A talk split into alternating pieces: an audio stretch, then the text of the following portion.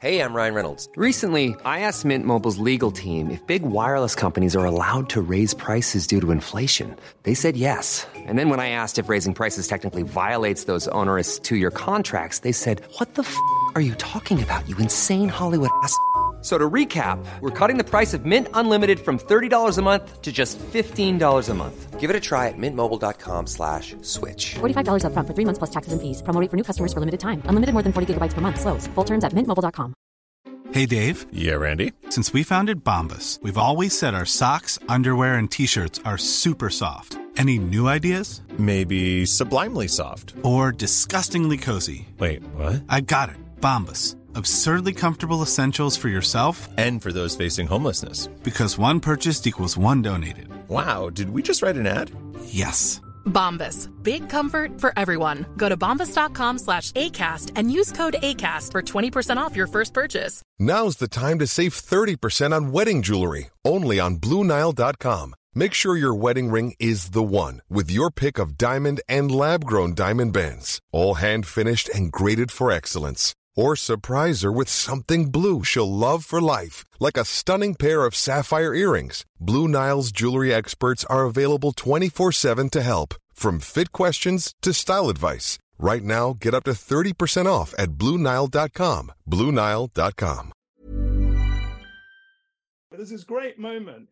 There's nothing reliable about the 20th century in this, and they're in a cave, and they find a Volkswagen Beetle. It's 200 years old, and he sort of goes, "I'm going to see if it starts." And he puts his there. He goes, "Look at that! It starts first time. I can't believe it." You know, it's just, it's such a, it's such a great moment.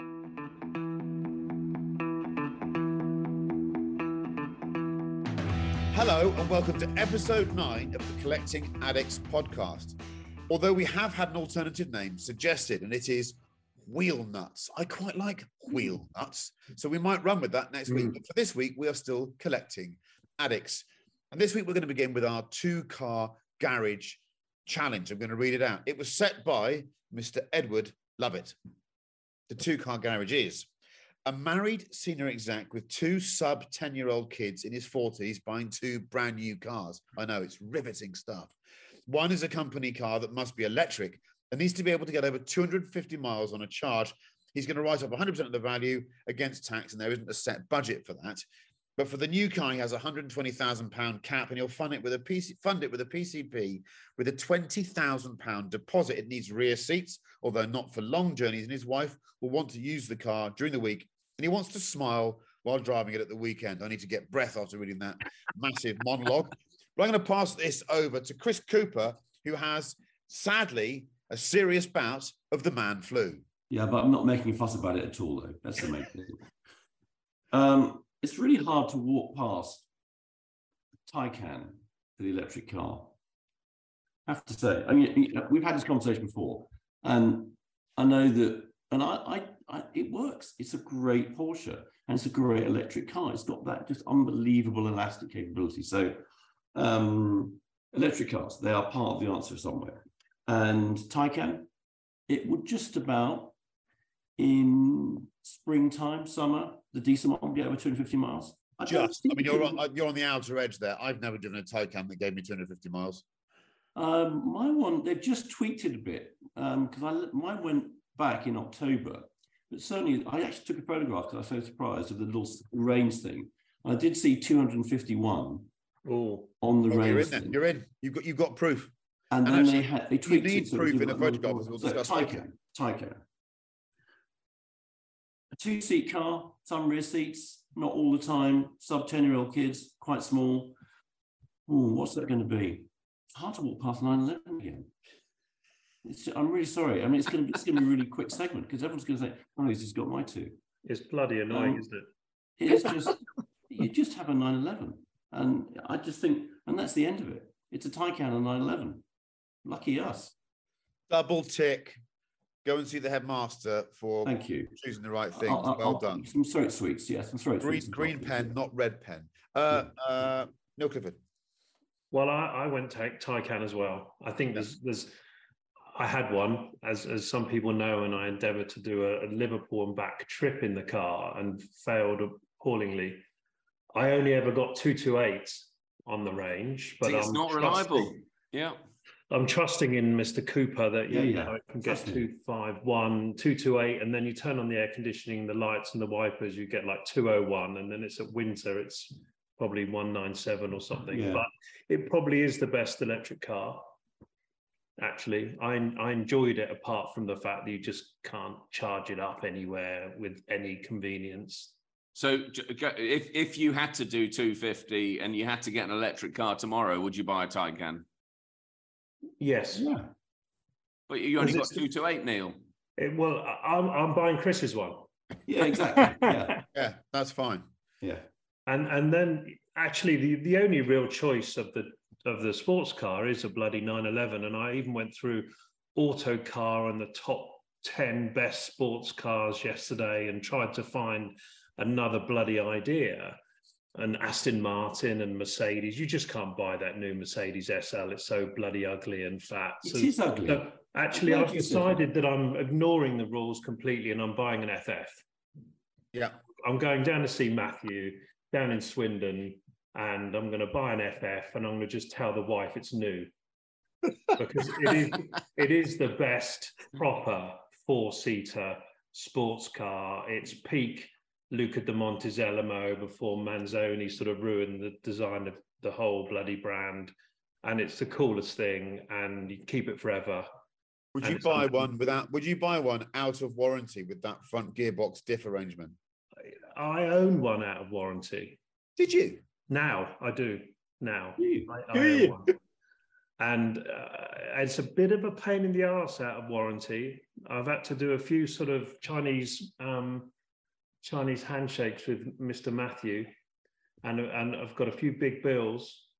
So it's a it's not straightforward an FF out of warranty. I would Oh, say. you I- love so it. my, my old one has just is, uh, Matthew's just brought it back.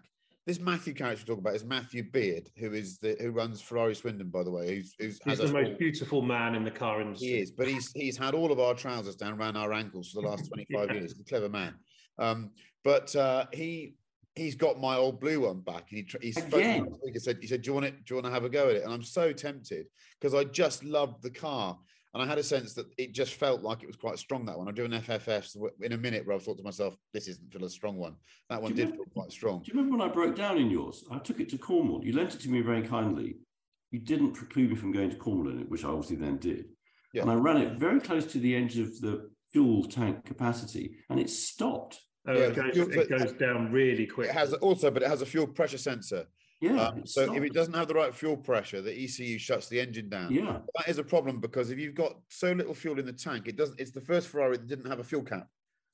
So that little Yes. aluminium flap Yeah, yeah. push the nozzle into, if Mm, that yeah. if that isn't sealing properly, there's a little seal there. If that little gasket doesn't seal against the thing properly, and you swish and it starts to scavenge at the bottom of the tank, it can Yeah. draw enough air through quickly that tells the brain that it's going to start throwing air into the fuel pump, and it just shuts it off.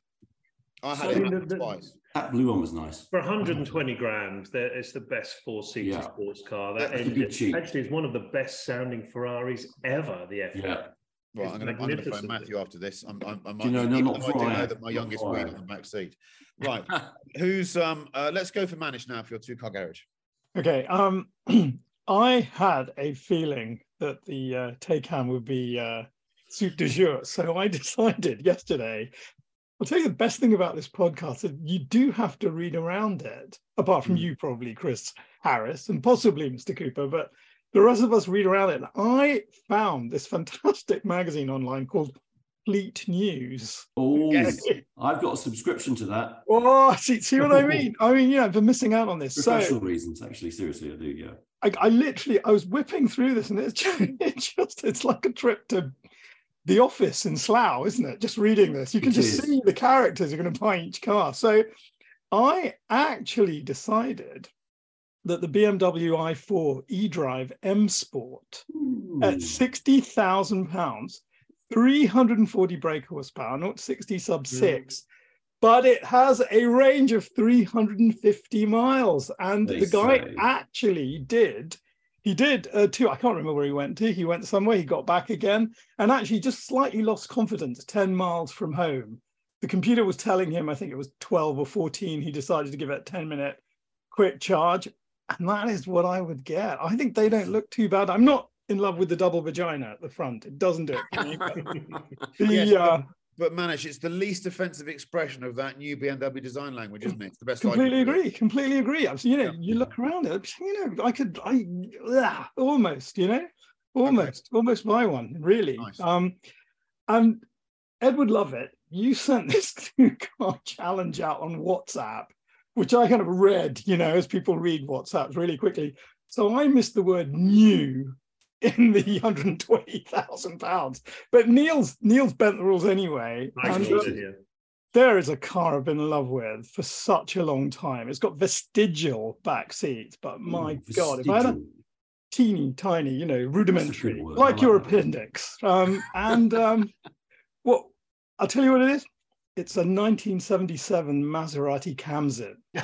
And I, uh, I- I'll tell you, apparently the very, very top ones, again, just reading these fantastic publications that are out there, have slightly lost their value. And you can get a Ute from 77 for 120,000 pounds.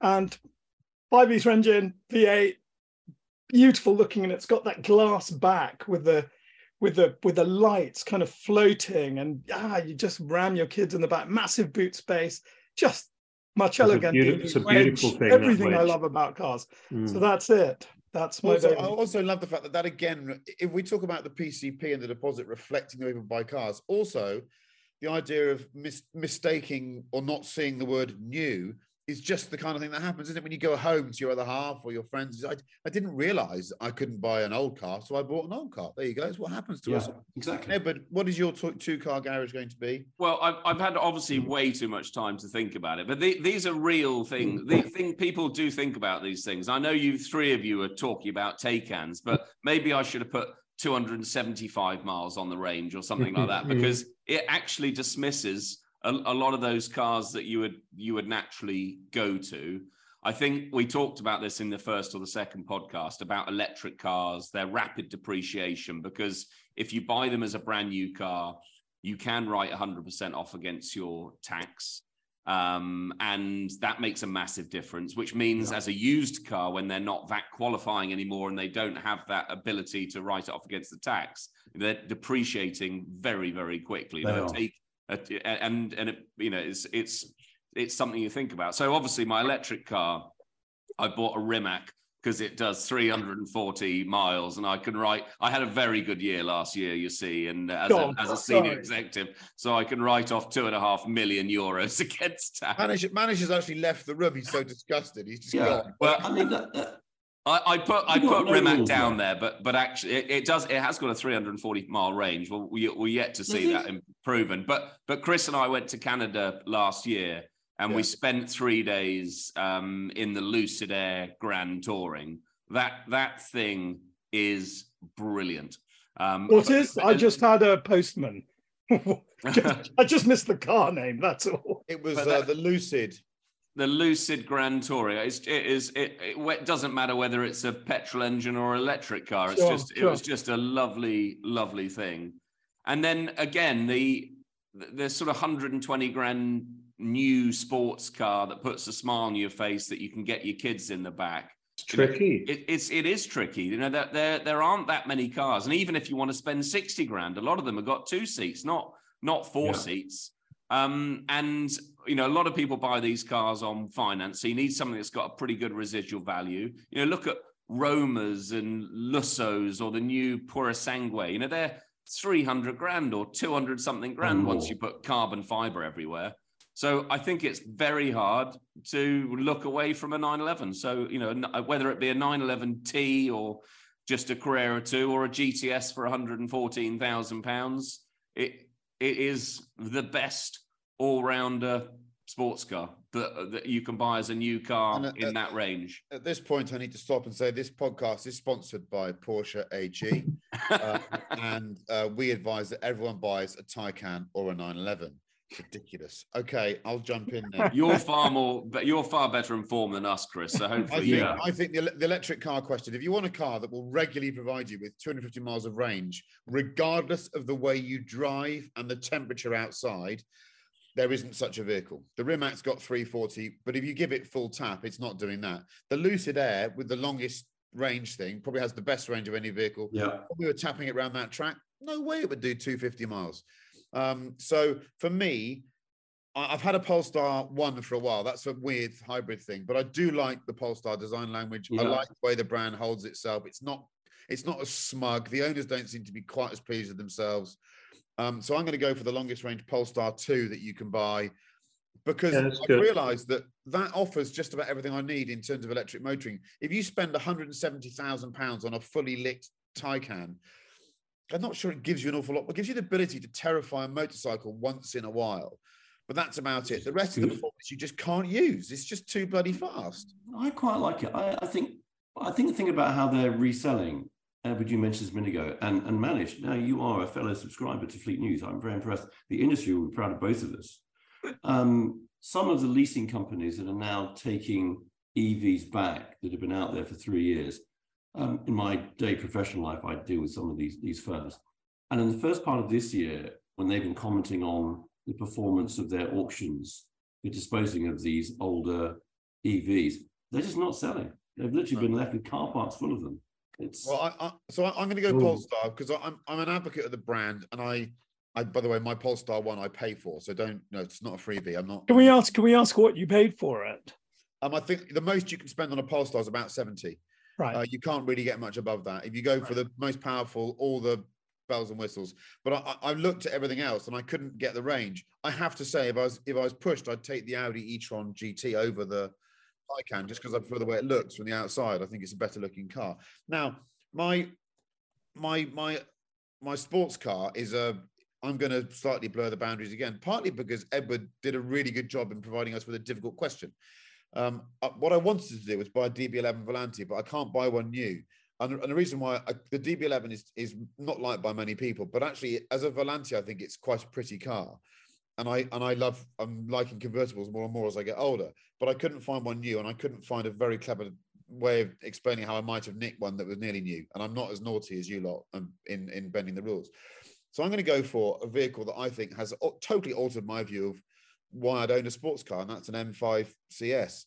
I, I used to think that I wanted to have a 911 turbo. I needed that sports car. I'd rather have a sports car with two back seats to irritate my children because it meant that I had something I wanted to drive more on a daily basis. But the M5 has exploded that completely. I'd rather drive it than my ni- the 992 Touring. I, if I looked at the two together, I went in the M5. I think there are a couple of nearly new ones that, or unregistered ones that haven't sold, and I think you could probably get one for 120 grand now that, that had delivery miles on it. Hmm. Uh, it's it's the best two plus two I've ever owned. It just happens to be a massive four seater with a boot, but it's just I, I crap on about it. It's a game changing car for me. That's cool. There That's we a go. good choice, that. call. Now, let's move on to the thorny issue of Formula One. Uh, Manish, I gather there are lots of things going on down at the Scuderia that we ought to understand. Um, yes, again. Um, I will start off by repeating that I am a bit of a closet Ferrari and McLaren fan. I do really love these teams. In fact, there isn't a team that I don't love, but I think we all feel in our souls that Ferrari are kind of due one. And we've been feeling that now for 10 whole years, or at least should be up there, kind of battling for one. And um, Luca Montemagno always said that in his time there, they were always there or thereabouts. He could never guarantee they could win a championship, but they were fighting for one pretty much every single year after the kind of, if you like, Todt era. And I think what's painful is reading. And if you, if you if you want to look at one website, which I just absolutely adore, it's The Race because uh, you know I really rate Mark Hughes. I just think he's he's wonderful. And um, there've been a few articles now about real problems at Ferrari, and they're saying that Vasseur is not really the boss. That Vigna is uh, making quite a few decisions. They were even saying that you know there was something that um, you know I hasten to add these are rumors, but normally a team principal closes the sponsorship. And so if you're having to go upstairs and say, "Oh, can I land this sponsor?" And there was a rumor that um, that uh, Charles Leclerc wanted a face-to-face meeting with John Elkann. I mean, what, why would you want a face-to-face meeting with the chairman of Exor? And that just makes no sense if you're a racing driver. What's that about?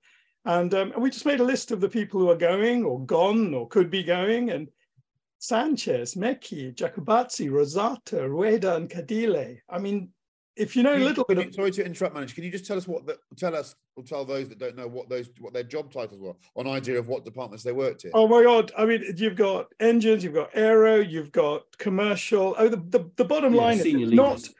Yeah, it, it- it's not. It's not one aero guy going and taking two mates with him. And um, the the reason why you know I'm a little bit worried about this is because I think. Um, you know, second year of rule stability, people are tracing all of this back to, or, or the, you know, it's the usual Ferrari stuff. So, you know, rumors that um, that this all dates back to Sergio Marchionne wanting to make it a purely Italian company. I mean, when you start digging around like that, it's all it's all bollocks, basically. There there does seem to be a bit of a bit of a crisis there because I think they're just looking at um, let's see, Luca retired in 2014. So this is this is, I guess, their um, ninth season without him, and they just have not challenged.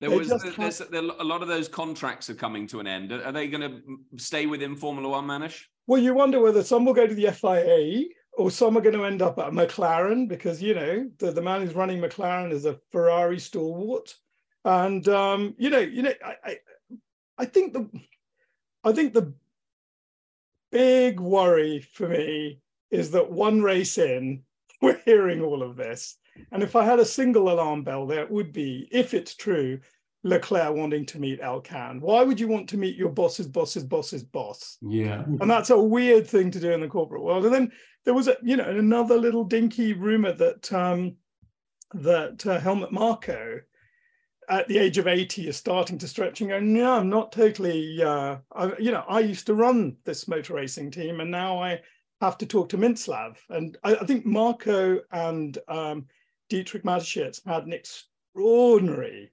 relationship. If you hear about, I mean, they're just mates, basically. You know, I, I, I very much doubt Helmut Marko's ever felt like an employee of Red Bull in his life. You know, just, it's like me giving you guys a call and saying, look, end of the Grand Prix, da da da da da da da da what do you think? And I think to go from that having to go into some kind of pseudo committee or, and you, know, and again, Bernie famously said the thing about Formula One is you've got to react quickly.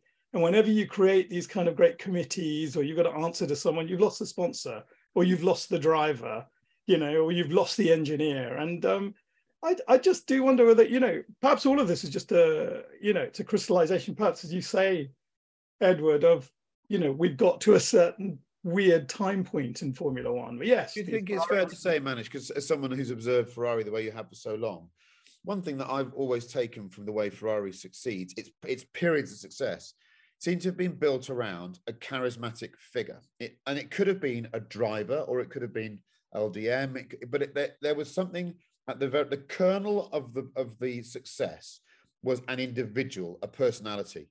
And it seems to me that Ferrari is lacking that. And I, I'm a big Charles Leclerc fan, but I'm not sure you could say that you would you could build a legacy of nine years success around Charles right now based on his performances and the and also the way he handles himself. I don't know whether that's fair or not. Is, is Formula One missing that in a, in as in general? Nah. Well, I, th- I I think it's, I mean, it's leadership, isn't it? Yeah. Um, and I think, you know, this is, to some extent, these are circumstances of a perfect storm of unintended consequences. There is far more scrutiny now because of Drive to Survive. And the number of, you know, on, on here, on TikTok, whatever, the number of people and podcasts, ourselves included, who have cropped up and now have, a, have an opinion and a voice. Um, I, I suspect, I don't want to shock anybody and disappoint my colleagues, but we look slightly older than most of the people on here talking about this stuff, Yeah. uh, which I think is a good thing. Um, as a young driver, to, um, historically you're looking talking at Chris and me. yeah, no, yeah. no, but if, if you were Charles Leclerc and you were wanting to pick your team for the future, it, it- and, and bear in mind they're all trying to do that. It's a big challenge today to because there's there's not enough seats in the It's in the uh, in the teams that are going to find you a championship. Yeah, it's it's too complicated, and I, I think So, so um, on, on uh, using that as a segue into the way Formula One presents itself now in the post Drive to Survive era. Can we discuss this open letter from Mercedes Benz to its fans, which I- I'm cards on the table, huge Lewis fan, uh, absolute man crush on Toto for many years, just thought the way he handled things was brilliant. But I, I don't know what's going on there at the moment. And this this cloying Hey, I'm Ryan Reynolds. Recently, I asked Mint Mobile's legal team if big wireless companies are allowed to raise prices due to inflation. They said yes. And then when I asked if raising prices technically violates those onerous two year contracts, they said, What the f are you talking about, you insane Hollywood ass? F- So to recap, we're cutting the price of Mint Unlimited from $30 a month to just $15 a month. Give it a try at mintmobile.com slash switch. $45 upfront for three months plus taxes and fees. Promo rate for new customers for limited time. Unlimited more than 40 gigabytes per month. Slows. Full terms at mintmobile.com. I'm Sandra, and I'm just the professional your small business was looking for. But you didn't hire me because you didn't use LinkedIn jobs. LinkedIn has professionals you can't find anywhere else, including those who aren't actively looking for a new job but might be open to the perfect role, like me. In a given month, over 70% of LinkedIn users don't visit other leading job sites. So if you're not looking on LinkedIn, you'll miss out on great candidates like Sandra. Start hiring professionals like a professional. Post your free job on linkedin.com slash spoken today. piece of sort of vomit poetry that was sent out was just too much for me to deal with. I, I just it made me almost not want to be a fan of the team. I've not reacted to something so strongly for such a long time. Yeah. I mean, yeah, the- no, it it it it it deeply worried me that because when when I you know I'm a massive Mercedes fan only because of Lewis. If Lewis wasn't there, I probably wouldn't be a Mercedes fan because you know it's Mercedes is sort of German, right? So I'd rather support McLaren, frankly, or or Aston even if Aston's British from an F1 perspective.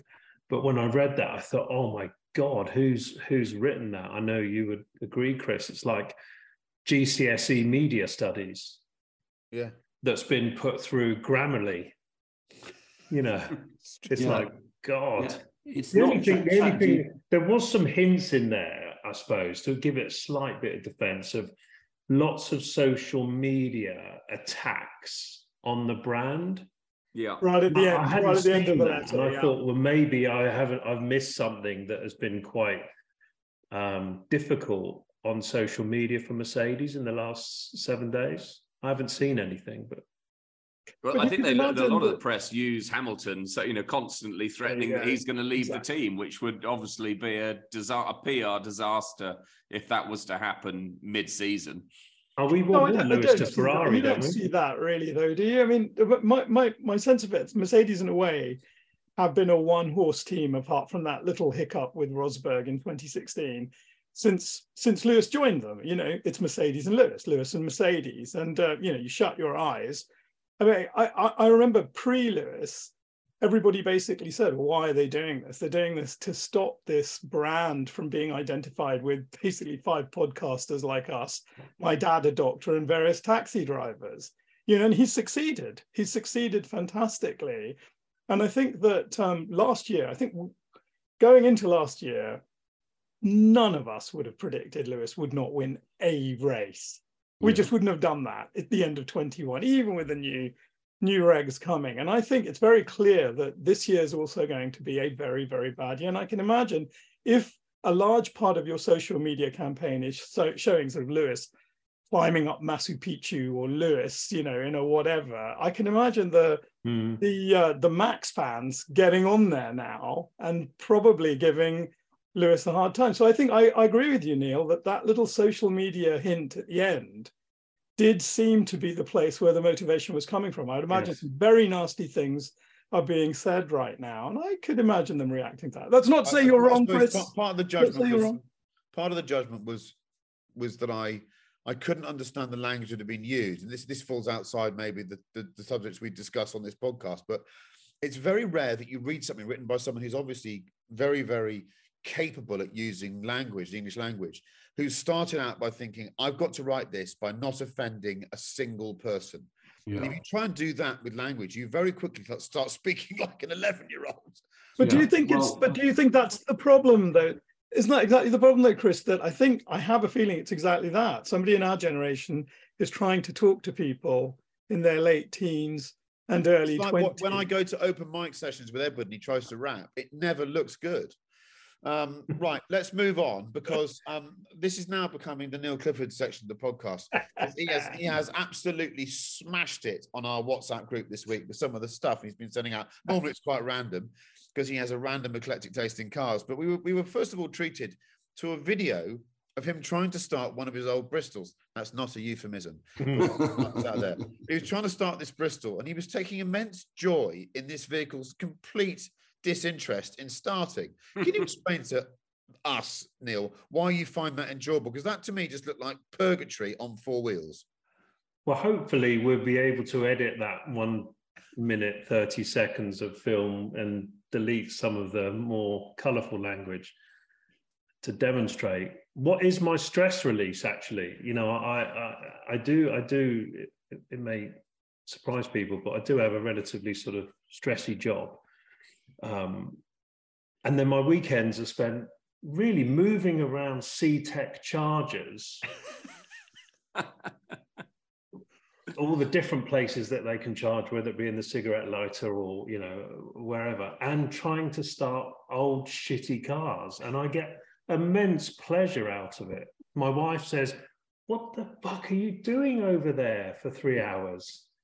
And all she can hear are these sort of winding starter motors from all of my very emotional, creative EX14. cars that are not Japanese. Therefore, they they won't start. and I do get I do I get immense fun out of it. It's it's a de-stressor for me. I get I, it's it's in no way hassle, which of course most ninety nine percent of people would think this was immensely um, time wasting and useless thing to do. But I enjoy it.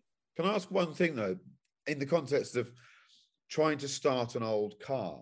I think the re- I think one of the reasons why it can be a fun activity for you is that you've not necessarily planned a journey in that vehicle. When it really kills me is when I thought to myself, I'm going to go and see my pal in my old what have you. I've got it all planned out, which is quite rare for me to be organized. And then the one thing that I need to work doesn't start. And then I have to think to myself, I don't want to turn up in my estate car. I've decided today I'm going to be Yeah. interesting and windswept, and I'm going Yes. to turn up in my old car. And when it doesn't work, I just I'm so I'm re- I'm close to tears. I'm Yeah, more likely to cry at that than I am a relative dying. It that's very. All- all of you know when you when your tire pressure monitor, you- whether your TPM comes on, or TPMS. or or, or, you, or you've got no bloody petrol, or the Range Rover 1983 is clearly running on five cylinders, not eight. It is. it- you're right. It is a pain in the ass, and then you just go and jump in the 911, don't you? I found it really. I found haven't that. started for two years. I found that thing a real emotional. It's a bit like this is a bit random. It's a bit like on here. You think you see those those pimple popping things when, and all the comments are just just squeeze it. And watching was like, it's not going to start. It's not going to start. No, it wasn't going to start. It wasn't I going to didn't. I, start. the, the, the CTEK charger was plugged in my Honda Monkey Bike, and if you if you don't have the 411 on constant charge, it's a 50% chance of not starting anyway. So I, I knew I was I was up against it. I knew I knew it wasn't going to Neil, go. have you um have you can you remember the film um Woody Allen's The Sleeper? Do you No. remember that? So it's all set in 20 Woody Allen goes to have a very routine operation in in 1973, but it goes wrong. So they cryogenically freeze him and he Yeah. wakes up 200 years later in kind of modern modern year. It's great. It's very, very funny film, very good pastiche of our time. But there's this great moment. There's nothing reliable about the 20th century in this, and they're in a cave and they find a Volkswagen Beetle. It's 200 years old. And he sort of goes, I'm going to see if it starts. And he puts his, there. He goes, Look at that. It's not the first time. I can't believe it. You know, it's just, it's such a, it's such a great moment. Yeah. But, but you Well, sort that, that is the reality of German cars, isn't it? Yeah. That is the Oh. reality. Whether it be Mercedes, BMW, or Porsche, they probably will start. But there's part of that experience that watching you, Neil, was somebody. I've got. I don't have anything like the car collection Neil has, but I have an old restored Mini, 1962 Mini. And somebody came around to do a bit of work on it a few weeks ago on a, on a rare nice day in February. And I told him where it was, and I couldn't hear it starting. And I thought, I know exactly what's happened. He just can't start it. So I went round to him and I said, he said, it won't start. And I said, he pulled the choke out. He looked at me and went, Yeah, no choke?" one knows what a choke is anymore. No. And then he, he cleaned it and, and he sort of wouldn't start. And I said, Have you got water in the distributor cap? And he went, He doesn't know what distributor is. I thought it was extraordinary. It's really, really, and you know, we get used to. We were talking about. Was it one of the episodes we were talking about before? First company cars, Renault 5 GT Turbo, stuff like that. That had a little choke lever It did have a choke, yeah. because it had a, it was a turbocharged carburetor fed 1.4 cylinder engine. So watching, uh, so we might. I, I think we should share them because I'm looking forward to next weekend's. Which one's he going to not start this weekend? Yeah. well, the, the, the 411 doesn't have a choke, which is part But of also, but also, like a, automatic. a 911, great cars from that era didn't always have chokes. You gave two good pumps on the throttle. Yeah, yeah. Yeah. So Is the uh, is the 411 automatic, Neil? Yeah, they didn't make Yeah. a manual. At least with the mini, there's the excitement of jump starting something's always fun. At least a mini, you can sort of push it along by yourself and uh, hop in, throw it into first or second. The problem is with the mini just walk choke, you often pull it out and it comes right out the fucking dash and you can't Yeah, put it that. back in. And the lead is about this long. Yeah, it is. Yeah. I've done that. I've done exactly that. Yeah. right now we're going to move on to the second part of Neil Clifford's week. So he's um he was showing us a picture of a vehicle he owns, um, and it's um it's a Ferrari BB. I think we can share that if we, if we want to edit it out, we can.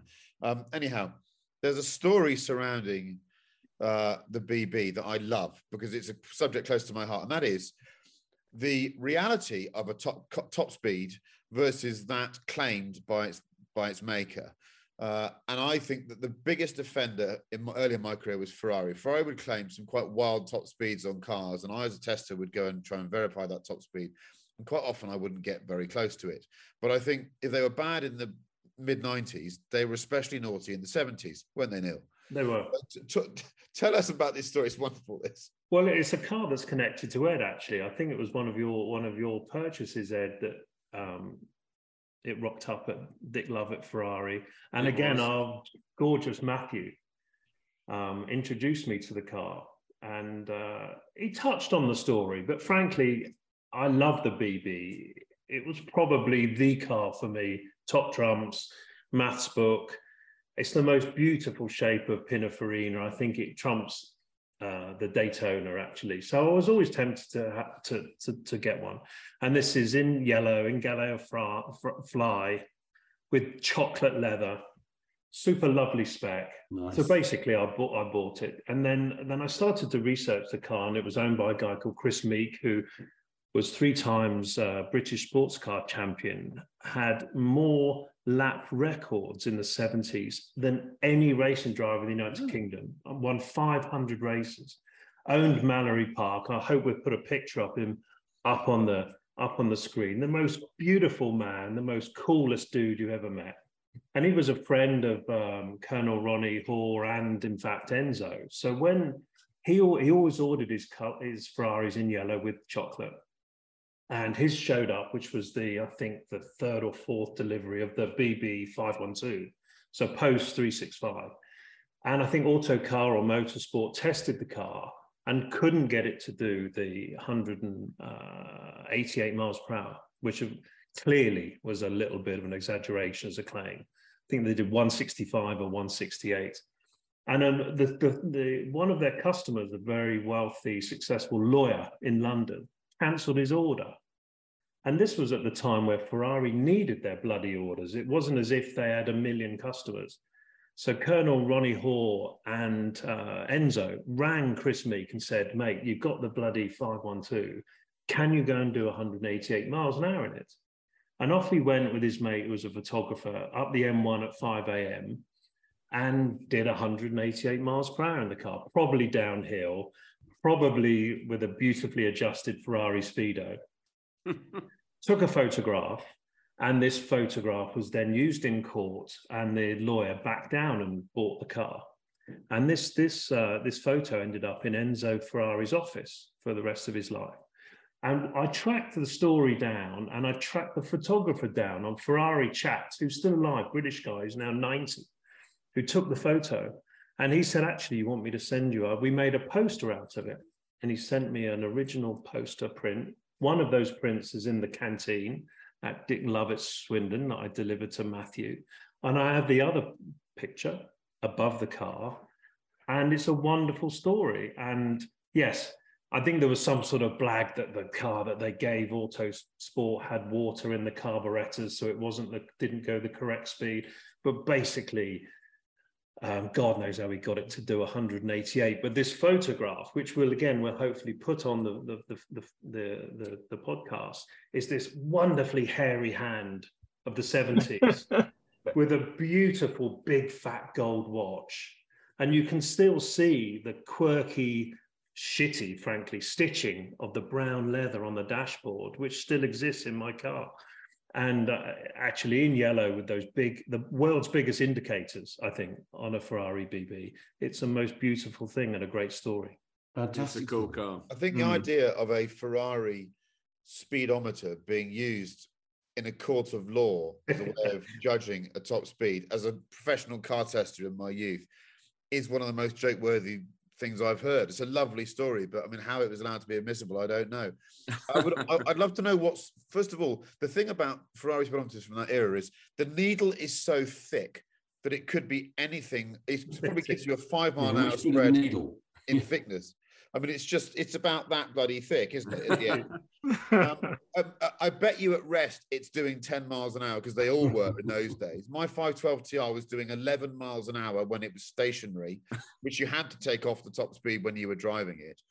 Um, at the top top speed, as from a car testing perspective versus what the manufacturer claimed, was always very difficult to challenge because there is nowhere in the UK you can go and do it. And we used to do Autocar was the only car magazine in the late 90s that was still really involved in in rigorously testing a car's performance. Other people did it, but we did it on a weekly basis.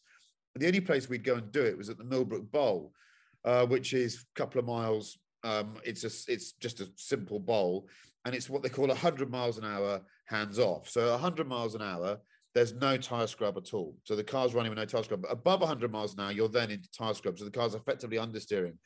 And if you try and go really fast, like Tiff, when he did nearly 200 miles an hour, did do 200 miles an hour in a in a McLaren F1, which remains one of the most insane things anyone's ever done in the UK, by the way. Mm, Um, is uh, he was effectively doing a 100 mile an hour corner constantly, and the front right tire pretty much gave way, and he was jumping at one point because there's a there's a lump before the bridge at Millbrook. As anyone who's ever worked there will tell you, it's horrific.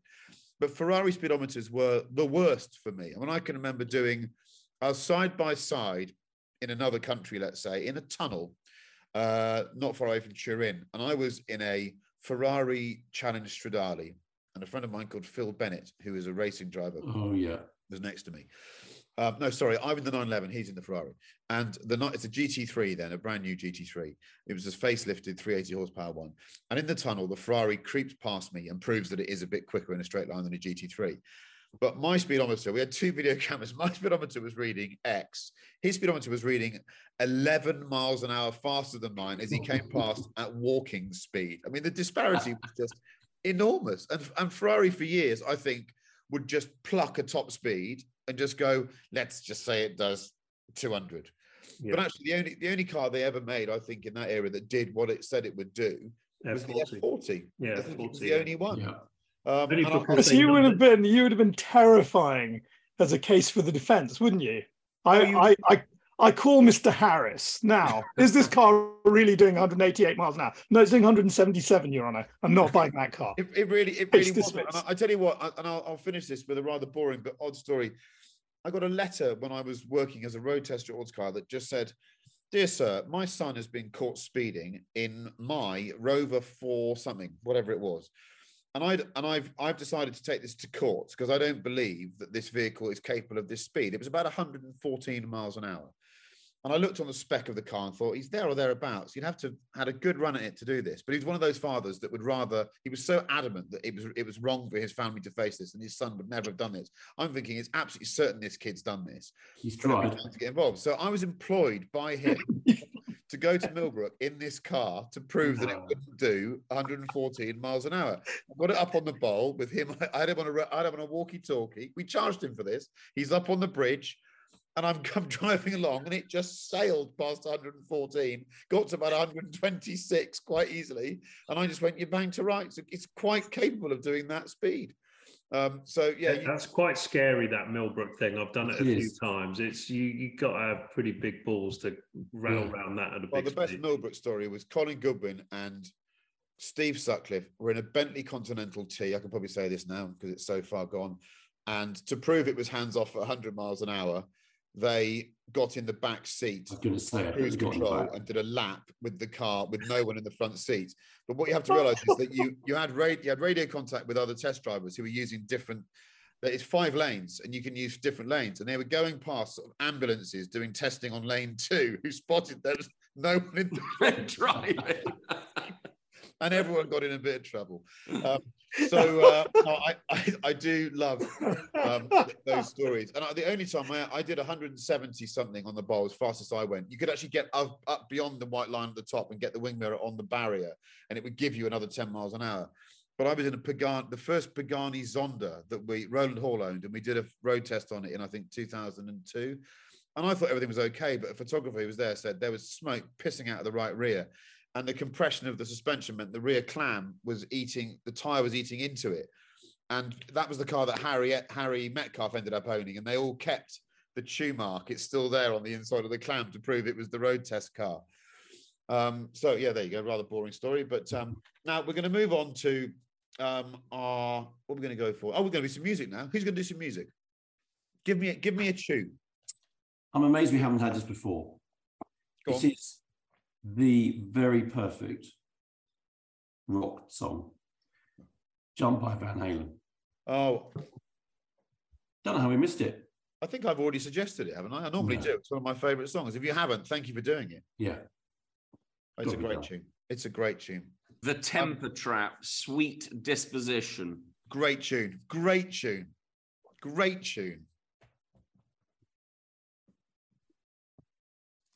Uh, Neil Clifford. I'm shocked that I've not included my favorite band on any of my suggestions so far. So I was so embarrassed myself. I've got to put a Radiohead song on there. Yep. Mm. Um, okay, Computer is the best album. Please download the whole bloody thing. It's just magnificent. 25, 26 years old now. And in those days, as we all, we are all men of the 90s, you listen to the whole album in order because you put the bloody Yeah. CD in when you got in your car. So it, the best track for me of that album is always the first track because you're like, fuck, I'm in the car. I've got my radio head on. I've got a two hour drive. And ironically, it's called Airbag. It's brilliant, brilliant, brilliant, brilliant song. Well, Manish, we're always well, we're always waiting because it's like an episode of Inspector Morse. We never know what's going to come out. What, what wonderful piece of classical music is going to come out? What's it going to be? No, no, it's, it's, it's not classical this time, teeny tiny story. So a few years ago, do you remember when Lewis Hamilton and uh, Valentino Rossi swapped occupa- occupation in Barcelona? So um, I was actually asked to film that by his um, his manager at the time, or to prepare a pitch for it. Universal were thinking about making a movie, and um, my thought was that the real story. So I was trying to find a little bit of emotion. Is that what you've got is one man who's about to give up his career. He's at the very twilight of his career, while the other one's absolutely at the peak of his career, but probably right at the peak. So I imagine it was a kind of brothers in arms story where they'd swap and it would be all about that kind of final embrace. And Valentino would walk away forever, and Lewis would go, God, I'm going to be that guy one day. So I had a lovely pitch. We had a little plan. Anyway, didn't happen, but I wanted to end it with, or I wanted the moment when they actually swapped occupations. So Valentino drives a Mercedes, Lewis gets onto the, what was he driving? Yamaha. Um, I imagined it to this beautiful piece of music called El Corazon, which is on one of the Buddha Bar albums. And the guy who composed it is a guy called Arno Elias. And it has got the most beautiful Spanish guitar. It just orchestrates, it gets bigger and bigger and bigger. And the woman who sings it, you know, she's one of these Spanish women with a voice down here. It is the most beautiful song. You'd be crying your eyes out at the end as Valentino walks away into the sunset. As, as ever, I'm- Brilliant. He's, he's melted my heart again. He just always Yeah. leaves me feeling a bit, and I, I don't know how to follow that up. My, my, I was trying to find a piece of music. I, I'm trying to find pieces of music I listened to that defined important journeys in my life, and I had just about found something. It was a piece of weird sort of euphoric trance music, and about that I was listening to with Sutcliffe at four in the morning when we were driving a 911 back from some launch in Cadiz. But I couldn't quite find the name of it, and I, what and all of these things are sampled and then in re- different remixes that you can't find. I, I nearly got close to it, but as I was doing that, Tina Turner's Nutbush City Limits Oh. came on the radio. I just found myself thinking, I'd forgotten what a legend she was when she was Yeah. younger. Oh, It's yeah. just a, and it's just got that. It's one of those songs that you, you drive when it comes on in the car. You go, oh yeah. But so I'm, I'm going for Tina this week because I just think it's a sensational tune. And if you if you allowed that? YouTube it and watch the video, Yeah. I mean, how amazing was she? Yeah, she really was. So Mm. I will, for all of you people that love sort of that techno-y, trancey sound of beats that would keep us going in the early 2000s, I will find some next week. But for now, I'm afraid you're stuck with my nutbush. And we've So got on that note- thirteen hundred and sixty-nine uh, follows on the uh, on the podcast. Oh, not on the Oh, podcast, on the driving tunes, collecting addicts, Spotify. Very So good. thank, thank you very much for joining Neil Clifford Stories and the rest of us for this week's podcast. it's been an absolute joy. I think the Ferrari BB story is one of my, it's just wonderful. And I, I tell you what, if you're going to write comments on this, those of you that have a vehicle that have researched its history and, uh, and almost treat it like a human being, share those with us because I love people that want to know the story that their that their cars lived and why there's a dent there and why that bit of upholstery is ripped. Those are some of my favorite stories. So share those with us. Have a lovely week. Enjoy the Grand Prix at the weekend, and we'll catch up with you next week. See you later.